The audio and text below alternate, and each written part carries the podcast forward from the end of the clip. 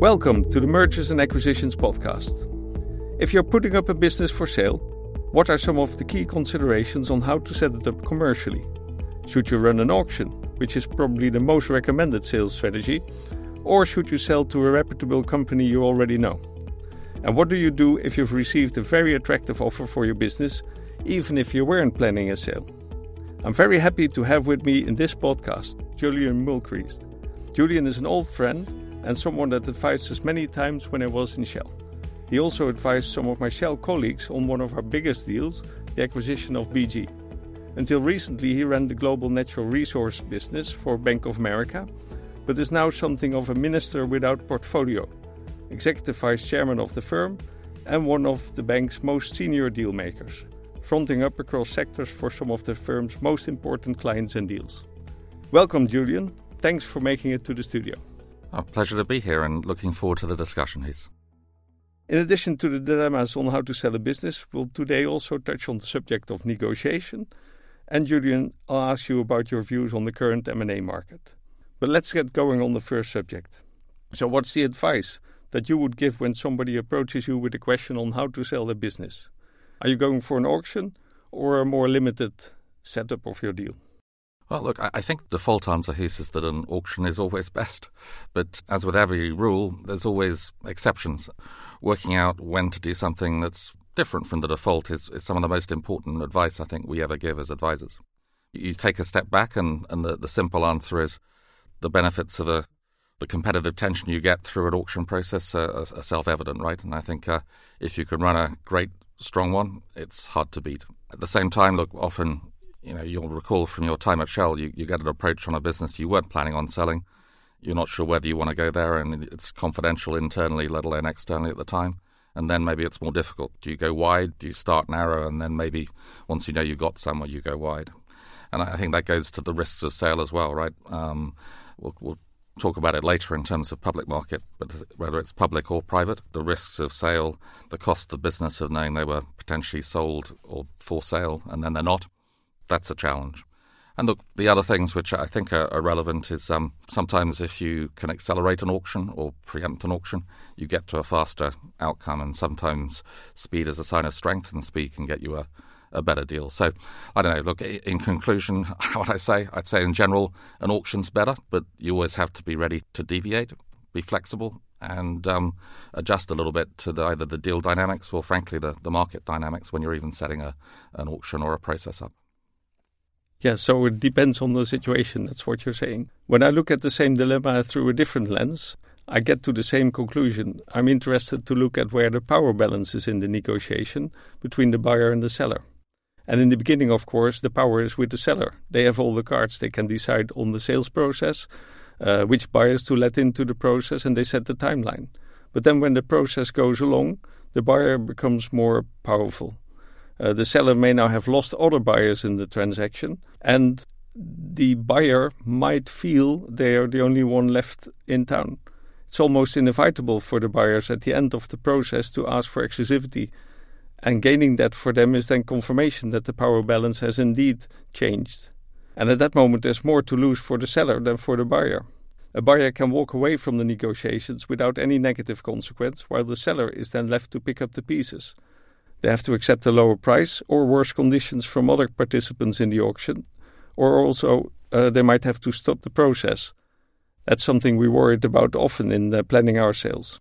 And that imbalance at the end can result in value loss for the buyer, even if the auction yielded a clear transaction price. That's what we call value chipping, and certainly it's a major problem towards the end of any process. So I would always advise a seller to do their utmost to cash in on the period that they still have the power. And you can do that by really preparing well up front. And a nine times out of ten, I think an auction will better than an exclusive sale. Yeah, no, I think look mostly, but I'd say look maybe more like seven or eight times out of ten who's than sort of uh, nine out of ten. I'll take that.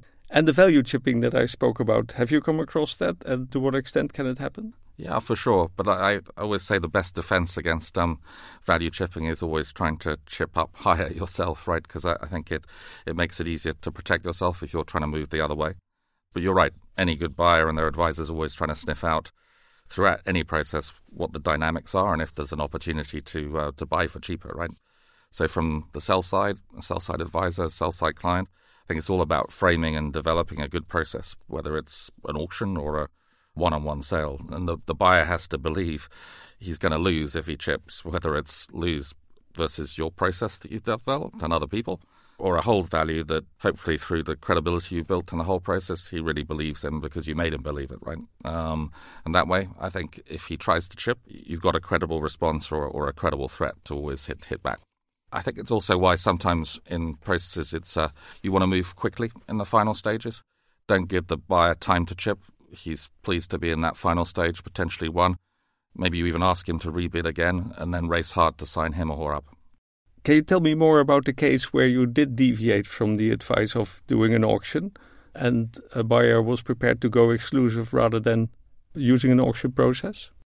It's all about assessing the deck of cards that you hold his both at the start of the process, in the middle, and frankly, right at the end as well. You know, you've been in situations with us where you, you get a preempt early, and you've got to decide what do you you do with it, uh, especially if it's a it's a decent number. So that's always a good test. How confident are you at that point, particularly if you've done your early market testing that if someone comes at a preempt, maybe you want to take it because you know you're not so confident in that wider process.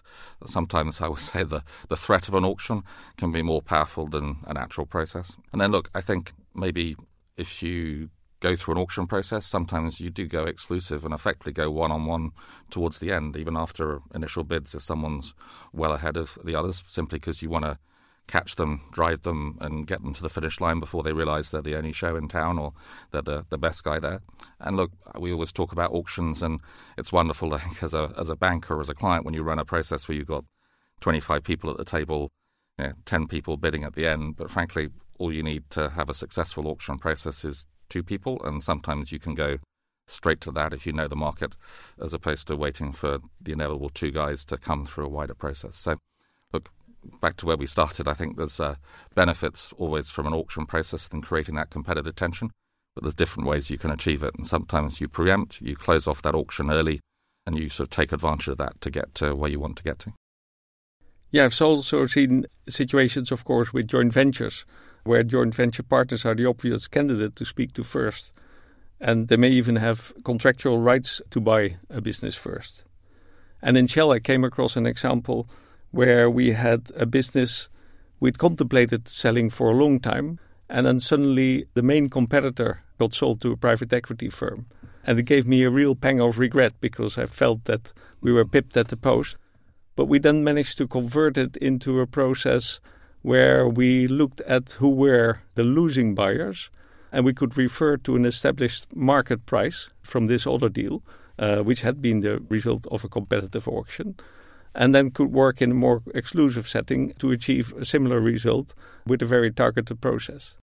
No, I agree. Sometimes with a JV, frankly, you have no choice. Um, although I said even then I guess when we look at some of those JV processes where you're slightly constrained, we still try and create something of an auction or an option competitive process by looking at an IPO or maybe something that is allowed in the agreement. And look, you're right. I think if you have a good benchmark, you can use that almost as, as a reference point to that is your competitive process because someone's already been there. And also, look, the last thing on this but I think, this is I, I think people always underestimate the power of the hold value. If you've built a credible process, you may not have got to where you want to. The buyer may have won, but it's still not at a big enough price. And I think if you built that credibility through a process, you can still say, look, great. you may think you won, but you haven't got there. I've still got my hold value. So that can be used at the start as well as the end. You can always step back as long as the buyer does believe that you'll actually do it. Correct. Correct. And then, Julian, if your business is listed on the stock exchange, of course, the sales process uh, can be very different and you've advised in many situations like that. Can you tell me a bit more about the differences? Well, actually, it's a strange place to start here, but maybe sometimes it actually isn't that different from a, a narrow auction, at least narrow private auction, in that it's in effect a handful of bilaterals that you maybe try and conduct in a case of a public market company. It's just more up in lights because of the profile typically of a listed company deal. And sometimes at the extreme, you, you get a, a listed client decides to effectively put a for sale sign up and put themselves in play via announcing a strategic review or something like that, right? And then it is for sure a vanilla auction process just in a public forum. But you're right, back to your question, I think that doesn't happen that often. And I think more often you, you have a private approach coming at you in the case of a public company. Maybe you make one or two calls to confirm for your client got the best, best and most motivated buyer in front of you as your base case. So I guess a, a very private mini auction sometimes happens before you announce or, or dependent on the price achieved. Maybe at the end, you try to leave enough space in the contracts and the deal agreements for a buyer to be able to come in and, and top even after you've announced a deal that has cleared your hold value where you're ready to recommend in a public market deal, but you're still hoping maybe someone else goes even higher. The other thing maybe it's worth talking about is the risk of a failed deal is so much higher when it's a public company. Because if you're selling a division, okay, look, it's hugely frustrating. There's employee issues and so on, but you haven't put a question mark around the equity story of, of Shell if you failed to sell division X or Y. Whereas if it's a mid cap, large cap listed company, you have to be very sure that you're going to finish what you started. And very few CEOs want to perfectly put themselves in play unless the deal certainty and visibility is super high, especially given the risks of leak. And that means, I think, when by the time you break cover or announce, nine times out of ten, you want to know you've got a price that works for you. And so maybe to invert the whole thing, I said earlier, in a private auction, sometimes you use that hold value as a final negotiation. In the public market process, you almost have to start there in a sense. The first thing a guy who approaches a client has to beat is they have to meet that hold value, whether it's defined by an internal valuation or a sort of really compelling kind of premium. And then after that, once you know you've got that, maybe then you take some risks of confidentiality leaks by talking to a few others, or you go live with the process. So yeah, it's a lot of the dynamics are the same, but I think your your frame is different. You start with that hold value to beat before you take risks by trying to then drive value with a competitive process. Thanks, Julian. Let me try to summarize this first section. So, if you're selling a business, you want to maximize value, and deal certainty is important, uh, then an auction will work well for you. The balance of power during a sales process shifts gradually from seller to buyer, and the auction gives you the best chance to keep the power the longest, even if the threat of the competition is only one other guy or the threat of an auction if you decide to go more uh, exclusive in the first instance. And then exceptions might be if you already know the market price, if you have a limited buyer set and you're prepared to take a bit more risk to uh, fall back on your hold value, then you might want to deal with only one or a limited set of buyers. If you're in a public process, it's different, but still the same headlines, and necessarily you will go lower first and then the auction start later once you've made it past the hold value and your deal certainty requirements in the first instance. Well, let's take a break for a message about Pilko, the sponsor of this podcast. Pilko and Associates is the leading advisor to deal leaders and senior executives on operational EHS, and ESG risks and liabilities in the global chemical and energy industries. Since 1980, the firm has advised on over $600 billion of transactions involving facilities in 80 countries, including some of the highest profile deals during the past five decades. Pilko's advisors have an average of 38 years of relevant professional experience in operational and executive roles with major energy and chemical companies. For more information, go to pilko.com. Now, let's talk a bit about negotiation, Julian. Would it be right to say there is a negotiation in every deal? And if so, how important is it to do this right? Yeah, look, I think I always say that every conversation is part of the negotiation, and uh, I don't think that's often appreciated, not as enough as it should be. Uh, and sometimes I say this to deal teams we, we work with is less interaction can sometimes be a benefit because look if I'm on the other side of the table, I almost want to have as many conversations with the seller and as advisor as I can because every conversation I learn something, and I think um, if you flip that around, sometimes I say less is more. And in terms of how you run that interaction, I think it's it's super critical to stay consistent. Ideally, you've got not just the same messages, but ideally the same same team, same group in every meeting. So there's no ambiguity. There can't be different perspectives, different emphases driving things. And even within that, uh, it sometimes seems a little anal and painful, but I, I kind of often just insist on having a, almost an agreed script for every session so that everyone's on the same line. And if a buyer decides to call someone else in the organisation or the deal team, they know exactly what the script and the, the message was, and you don't start to end up having pitfalls or gaps. Yeah, so even if you have different people or different teams, you want them to stick to the same script. So, what are other pitfalls that you can tell our audience about uh, on the basis of your many years of being part of negotiations? Yeah, it's funny. You, you mentioned exclusivity earlier, and um, it's one of those strange things. I actually quite like it when a buyer asks for uh, exclusivity, especially if they ask for it early or, uh, frankly, too early. Look, if someone wants something, it always means that I think my client can get something for that. And at the extreme, look, you get a. I remember one time I was advising a client, and the bidder was already the clear winner, but they asked for exclusivity, and it's a great position to then take because you then go back and say, look, if you want exclusivity, I need you to do X, right? Whether that's taking pieces out from the contract that you don't like or trying to drive price higher. And uh, you go straight to, I need this for exclusivity without mentioning the fact that, frankly, you don't have a backup plan or, or other bidders. So you can be direct and straightforward and, and hook on to that exclusivity clause. The other piece, I, I touched on it earlier, but I think um, talking too much is every interaction you, you learn something. And I think um, even how fast you go back, whether you go back too quick or too slow, I think depend on particularly how you frame the speed or the slowness.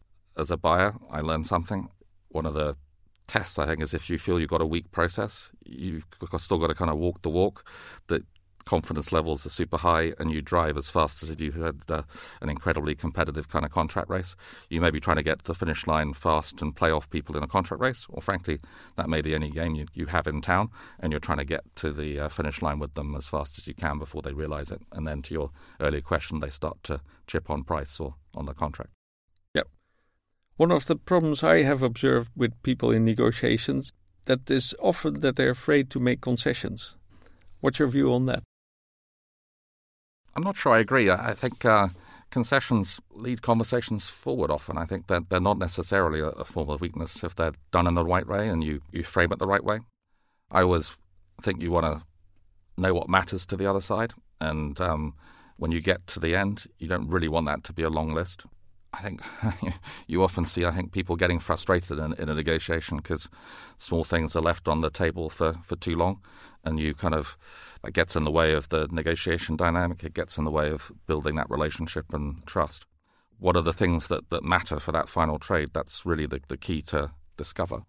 I mean, the, the only nuance here, I guess, is that sometimes it's good to make a big thing out of something early that actually you can live with. Um, you, you, build it up almost to trade it later. So even though at that stage it doesn't really cost or hurt you, but you've made a big thing of it earlier. So it's kind of what are the two or three things that really matter to you, and maybe one thing you don't really care about, you make big in order to trade it later. But I get rid of a lot of the small things because it keeps the uh, momentum and the relationship. Yeah, so that point that you're holding could be one of the things that you use against value chipping in a later process. Agreed, exactly. I think the problem with negotiation, especially by the time it is between two parties only, is to make progress by making these concessions. And people feel that if you make a concession, you may be in a hurry, and therefore other concessions will just follow. And of course, then you're on this downhill uh, slide, and you don't know how to stop the slide before you know it, you're at your walkaway price. And they're just sitting uh, there and waiting for the next concession. And of course, uh, this can play on, on two sides, and then the deal doesn't progress. And I've seen that happening in practice. And therefore, I think it's only the experience and the personalities of the negotiators on both sides that can get out of this cycle. That's got to be trust that then leads to an expectation that if I make a concession, that will be repaid by a concession on the other side. And of course, you only get trust if you've made an emotional investment um, in each other as negotiators. Both now and also uh, maybe in, in prior conversations as well. It's, uh, it's over time you build that, right? So.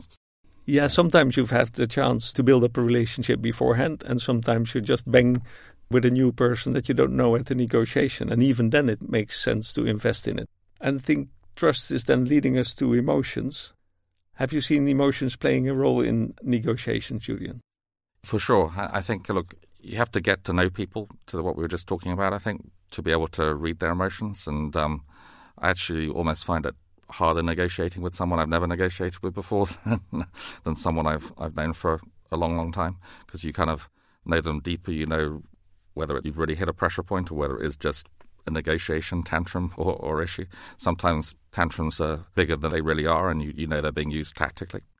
Look, in other cases, I, think someone with a very calm demeanour can make a big impression with a, a sudden emotional reaction. And to be honest, I, I think I've got I think those negotiators are more successful than those that kind of can go off the, the handle and have a big issue too often because it starts to just become noise.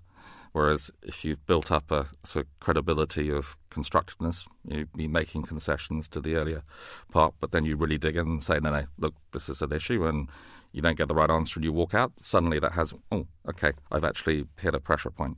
The other thing you talked about relationships, I think it's also important to be able to bridge back into negotiations after you've walked, right? Especially if you ultimately want to do the deal, it's just a matter of price or an issue.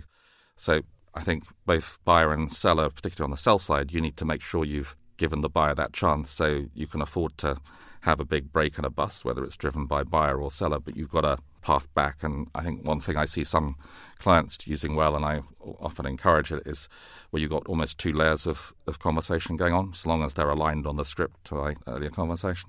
Because then one is kind of good cop, bad cop, one keeps it very smooth and is the way back in after a bust, and the day to day deal team can then take, frankly, more risks if they know there's another relationship and dynamic upstairs or alongside, which can always be used to pull things back or uh, take things forward. And look, maybe this is the advisor speaking, but I think that's sometimes where we can be helpful as well, because um, you know, it may be the first time when you were at Shell you've been dealing with Company X, but probably we have several times before. I even get calls sometimes from the buyer when I'm acting for a seller saying, Look, I'm hearing this do I really need to do this, Julian, in terms of moving? Look, if you've built that trust over years with the buyer, the fact you say, no, no, look, you may think you won the auction. Frankly, you have, but you still need to move up because it really is the hold value, can be quite powerful. And that's also relationships, trust that you've built over years, not just in the deal, that get you to that uh, good outcome. Okay, thank you. So I'll try to summarize that as well. Firstly, you started with every conversation is a negotiation. And when a buyer asks for exclusivity, that's when you rejoice because that's great news for a selling party. Sometimes, not always, but it's normally. and negotiations make progress through concessions. And don't let the perception of weakness withhold you from making a concession, but do try to trade multiple issues at the same time to keep a balance. And building trust and getting to know your counterpart will really help you assess the emotions in the negotiations. And if you know how to use these, that makes a huge impact in the negotiation. And finally, design two layers of contact between the buyer and the seller. So let's go to the third subject of today, and that's the outlook of the current M&A market. It's been very volatile, and higher interest rates have made things a lot more difficult for buyers. But then again, valuations may be coming down. So, how do you see the market? Yeah, look, the last two, three weeks has, I think, showed just how much markets can change. I mean, if we've been recording this podcast a, a, month or so ago, I would have been saying, certainly from a sector standpoint, that I was um, in the oil and gas and renewable space. I was actually starting to feel optimistic that buyers were uh, adjusting to a bit of a new normal, a new normal in that sector space in terms of views on oil price, where electricity prices were going, but also starting to align on when interest rates were going to peak GDP growth, we've definitely seen a narrowing of the sort of what was a very wide spread of, of assumptions. Now I think that's all kind of blown back out again, and you look at the uh, volatility index that we watch, the sort of VIX in the equity market, it's gone back above the 30 level after being in the sort of low 20s or even below. And I think it's just, we talked about emotions and psychology earlier. I think boards just tend to be much more internally focused in difficult times, and, and, rightly so. And to state the obvious, it's just far tougher to get alignment between buyer and seller on fundamentals, on financing costs, and those growth rates. But look, what I would say is those kind of broad questions, it's hard to answer as a generalization because it, it really is sector by sector. We haven't run many infra sell sides without having multiple bids, and where the default for sure is 10 out of 10 times been an auction renewables and power markets seen a lot of money flowing into it, and that money's still there. It's now more a price question and a interest rate question. Whereas, as you know, in, in oil and gas, it's been a thin market, sort of challenging market, and we've been much more often defaulting to very narrow auctions or, or, or one-on-ones. And private equity is still there with a lot of dry powder. Yeah, for sure. Lots of dry powder. I think they've raised lots of money. The question now is the returns they deploy it at, given where interest rates are moving. So, possibly not yet a big role in the next six months. But look, I think that maybe is an opportunity for other people to step up, especially in sectors like chemicals, where private equity was historically very active, but their cost of capital's moved up. But I think that bid, when I look at private equity, is probably more now in less on the oil and gas patch, but more in renewables, future fuels, the new energy systems infrastructure. And if you talk about new renewables and new energies, I'm a bit surprised to see that uh, the current higher energy prices have not really caused an acceleration in renewable energy projects. There's actually a lot of talk about the infrastructure in that sector staying behind where we need to be. Because you would expect that the economics of these projects will have improved significantly with the outlook of longer time prices, with the competition being the oil and gas business. Yeah, I think, look, more money for sure is available to flow into this market than ever before. I think whether it's flows from ESG money, people just getting excited about what is a sort of secular growth opportunity given how much money needs to flow into the new energy system, right? It's not constrained by lack of projects in a sense that people know what they could be doing. It's your point you just made, which is actually that money that's ready to flow into proven technologies in renewables, solar and wind in OECD markets is there's a, a, question as to will infrastructure keep up, right? It's the approval process that's required in order to build the grid that enables yet more money to flow into wind and solar. And that's one of the biggest challenges, I think, is how do governments short circuit that process for building out the grid? Because that's probably where the biggest chunk of money needs to go. The other bit that's maybe a little bit of a constraint is interest rates going up, cost of capital. There's also, I think, supply chain challenges that people look at, which makes people a little bit more cautious around investing in the pipeline and paying up for it. And yet, the guy on the sell side remembers when he got 100% of his pipeline in his valuation, and it's probably going to take a bit of time for that to adjust. But look, fundamentally, I think it's a massive investment opportunity. We need three and a half trillion a year to develop the new energy system, and currently we're sat at just a, a third of that that's currently being invested. So I'm a passionate believer that sector trend is going to drive investment ultimately if governments can ensure the right conditions in terms of investment and the infrastructure. And that in turn will drive not just investment but also ultimately uh, M&A deal flow. And uh, I look at our own business, you know, renewables and future fuels is already probably, well, probably is the most active part of our deal flow in the wider energy space. And that trend's going to continue for sure, even if we have maybe a short-term dislocation or hiatus because of interest rates, volatility and maybe a, a short term, hopefully short term, inability to commit to projects or land deals because of that infrastructure and connections question. Thanks, Julian. That sounds like something I need to address in a future podcast as well. Thank you very much for being with me today. A pleasure. Great to be here. Thanks for having us, Guus. And thanks to all for listening to the Mergers and Acquisitions podcast. For earlier episodes, go to your usual podcast provider or go to pilko.com, where you can also leave feedback on the show. Thank you.